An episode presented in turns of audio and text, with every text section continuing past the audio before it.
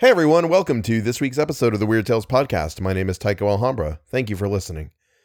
I want to talk about a thing that happened this week, and it's something that is and something that I feel is important for me to talk about. Mostly because I have a platform, even though it's not a super big one, and I'm not hugely influential, but it's still a platform, and I want to use it to do good in the world. I received a message this week from someone who tried to convince me that I don't need to call out racism when it happens in a story, because that was the way it was back then, and you just let it sit in the light of history and be awful. I responded that I don't care when the racism happened. I'm calling it out because it would be wrong to do anything else, and I've tried to be someone who does right in the world. That led to a rather lengthy, convoluted, and not entirely sensical screed on how everything and everyone has something horrible in their past, and if you're going to call out racism in stories, then you also need to call out slavery and prejudice in the Epic of Gilgamesh, and history should be celebrated and other things that I didn't understand because even though I'm a pretty smart guy, I couldn't make it add up. I don't care if it was considered acceptable when it was written. It's wrong the founding fathers having slaves and enshrining that black slaves are three fifths of a person into the Constitution is wrong. Mark Twain wrote racist stuff. Huckleberry Finn, considered to be the best thing he's ever written, is nothing but one long racist screed, and he's wrong to have done it. Have there been people throughout history who enslaved, tortured, abused, killed, and genocidally extinguished whole races of people merely for the crime of being a different race than they are? Yes. Was it wrong to do so? Yes. Should we sweep that under the rug and forget about it? No, because as the old adage says, those who forget history are doomed to repeat it. We need to know the past of the human race so we can grow and learn from it. We need to learn from the mistakes and failures of people so we don't make the same mistakes. To ignore what happened and what people said and how they acted and not call it out for what it is is irresponsible, especially for me, a white guy in a position of privilege and influence. It demeans everyone who fought against it and suffered beneath it, and to just hope that people see the racism for what it is in the story and not say anything about it is insulting and an abdication of my responsibility. I always welcome any comments, concerns, or messages you might wish to send me. I'm always happy to receive them because I want to make the show as good as it can be. But if you come at me talking crap to me for calling out racism because it's not fair that you pick on racism in these stories and not in everything else, then I will kindly respond and only work that much harder to call it out on my show, like I'm doing now. Racism is wrong, period. I don't care if it was Grok the Homo sapien killing Blurg the Homo neanderthalis because his face is shaped differently, or if it's George Floyd being killed by asphyxiation under the knee of a racist asshole cop. I will call it out when it happens in a story. If I was reading the Epic of Gilgamesh, I'd call it out there. If I was reading the Constitution, I'd call it out there. But I'm not. I'm reading The Horror from the Hills by Frank Belknap Long, and there's racism in the story, and it's wrong. And if you don't think I should be calling it out, guess what? You're a racist. You may not support racist beliefs or be trying to start a race war or openly throw slurs at minorities, but if you don't stand up and call it out when it happens, you're supporting them. And so I call it out because I want to be a good person and do what's right and not what's convenient or easy. Okay. Enough lecturing. On with the show. Chapter 3 An Archaeological Digression. The figure is totally unfamiliar, said Dr. Imbert. Nothing even remotely resembling it occurs in Asian or African mythology. He scowled and returned the photograph to his youthful visitor, who deposited it on the arm of his chair. I confess, he continued, that it puzzles and disturbs me. It's it's preposterously archaeological, if you get what I mean. It isn't the sort of thing that one would imagine. Harris nodded. I doubt if I could have imagined it from scratch. Without imaginative prompting or guidance from someone who had actually set eyes on it, it would be very difficult to conceive of anything so. so. radical, put in Dr. Imbert. I believe that is the word you were groping for. That thing is a symbolic embodiment of the massed imaginative heritage of an entire people. It's a composite, like the Homeric epics or the Sphinx of Giza. It's the kind of art manifestation you would expect a primitive people to produce collectively. It's so perversely diabolical and contradictory in conception that one can scarcely conceive of a mere individual anywhere in the world deliberately sitting down and creating it out of his own imagination. I will concede that an unusually gifted artist might be capable of imagining it, but but I doubt if such an obscenity would ever form in the human brain without a raison d'etre.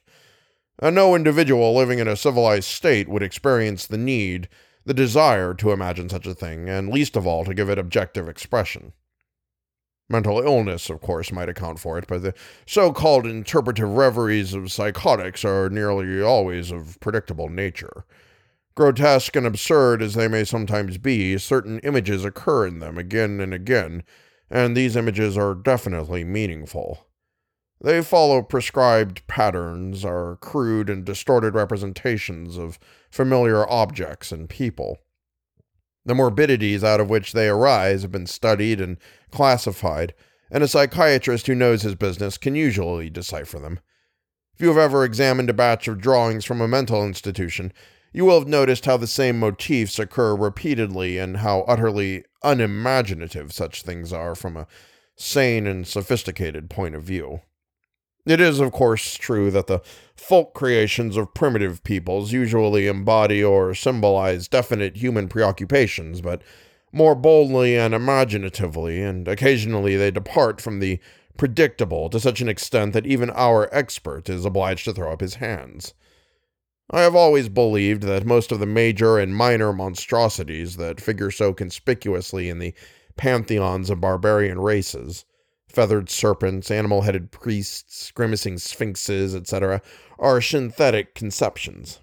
Let us suppose, for instance, that a tribe of reasonably enlightened barbarians is animated by the unique social impulse of cooperative agriculture and is moved to embody its ideals in some colossal fetish designed to suggest both fertility and brotherhood.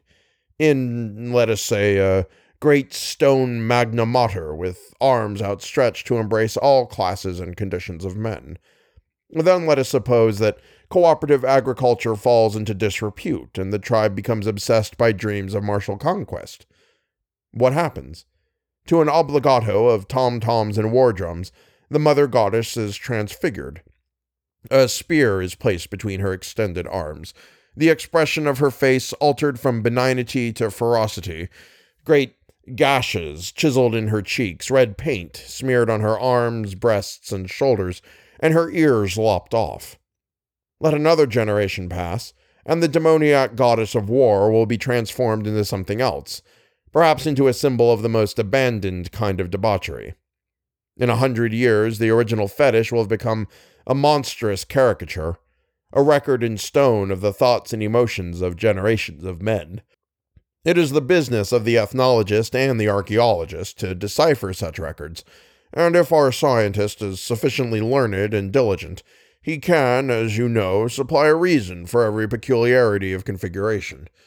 Competent scholars have traced in a rough way the advance or retrogression of racial groups in ethical and aesthetic directions merely by studying and comparing their objects of worship, and there does not exist a more fruitful science than idolography.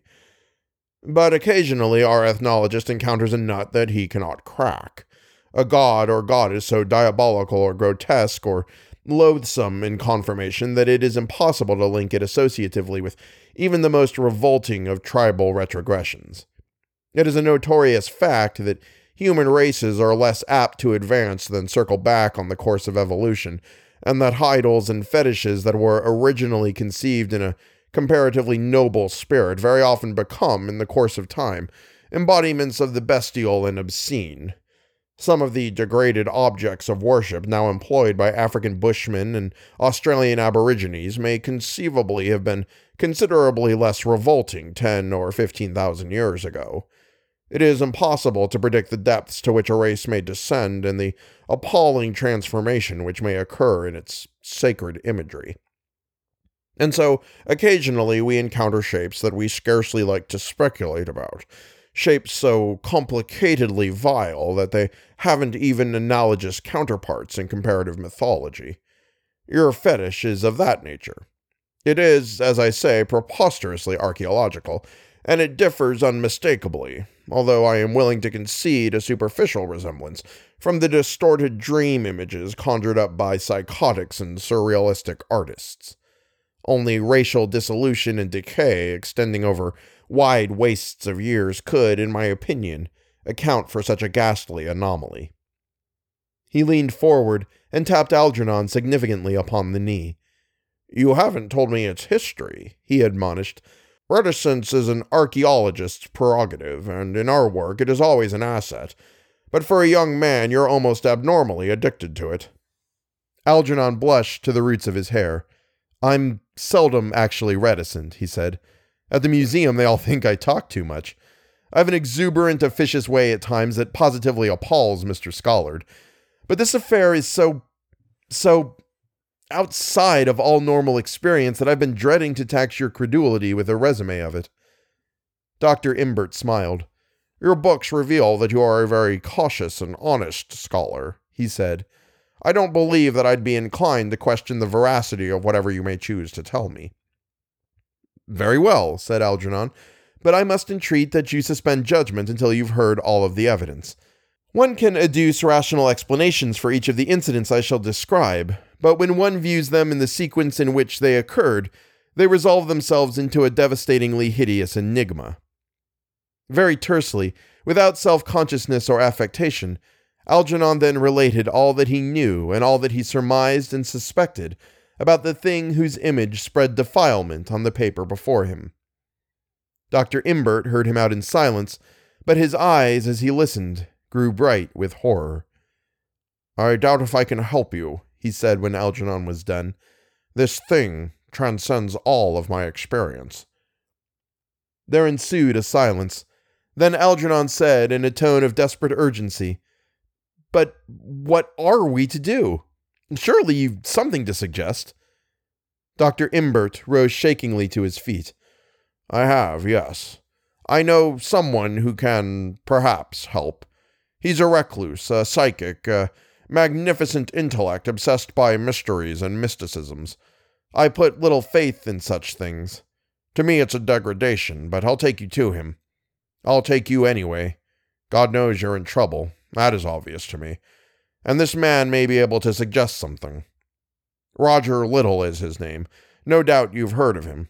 He used to be a criminal investigator, a good one, a psychologist, discerning, erudite, shrewd, no mere detective novel sleuth. Algernon nodded, understanding. Let us go to him at once, he said. Chapter 4 The Horror on the Hills. It was while Algernon and Dr. Imbert were journeying in the subway toward Roger Little's residence in the borough of Queens that the horror was announced to the world. An account of its initial manifestation had been flashed from Spain at midday to a great American news syndicate, and all of the New York papers had something about it in their evening editions. The news graphics account was perhaps the most ominously disturbing in its implications. A copywriter on that enterprising sheet had surmised that the atrocities were distinguished by something outre, something altogether inexplicable, and by choosing his diction with unusual care, he had succeeded in conveying to his unappreciative readers a tingling intimation of shockingness, of terror. Beneath half inch headlines, which read, Hideous Massacre in the Pyrenees, he had written, The authorities are completely baffled. Who would wish to assassinate 14 simple peasants? They were found at sundown on the mountain's crest. All in a row they lay, very still, very pale, very silent and pale beneath the soft Spanish sky. All about them stretched new fallen snow, and beside them on the white expanse were marks, peculiar and baffling. Men do not make footprints a yard wide, and why were all the victims laid so evenly in a row? What violence was it that could deprive them of their heads, drain the blood from their bodies, and lay them stark and naked in a row upon the snow?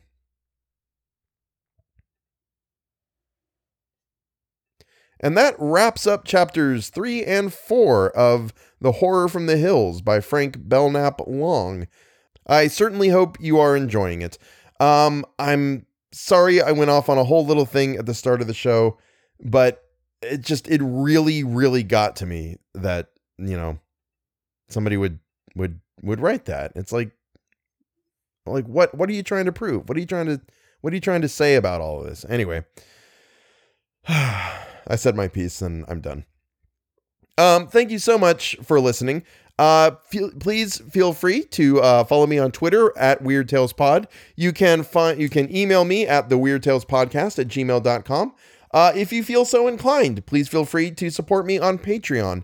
Uh, I've got three tiers on there $1 for general support, $3 gets you a thank you on the show, $10 gets you a bonus feed in which I'm reading a bonus story, which is really kicking into the good part now. Um, uh, and uh, I'm really enjoying going back through it. It was one of my favorite stories the first time I read it. And uh, I hope that those of you who are listening to it are enjoying it. I also uh, put up the episodes a couple days early on the show. I usually try and get them up on the Patreon. I usually try to get them up about Thursday or Friday. It goes out to everybody who is uh, a, a, Patreon supporter. Um, so uh, even if you just kick in one dollar, you will get the show a little bit early. So woo, bonus. Um, that is not to say that the show will ever be that I will ever charge money for the show. I will not ever do that. The show will always be free to anybody who wants to listen. Um, and uh, it's just if you want to get it a couple days early, you know, you can kick into the Patreon, and I would appreciate it. Uh, thank you all so much. Um, thank you to, thank you to uh, Hermagoras, Pontus Fredrickson, uh, Andrew Buchanan, Damon Bowles, Marco Van Putten, uh, Ryan Patrick, and Ineptus Instar- Ineptus Astartes. Thank you all so much for your support. Uh, it really means a lot to me. And um, I think that is about it for this week. And uh, I hope you have a good week, and I will see you next time. Da da da da da da. Here's the bloops. Reticence is an archaeologist. Uh, an archaeologist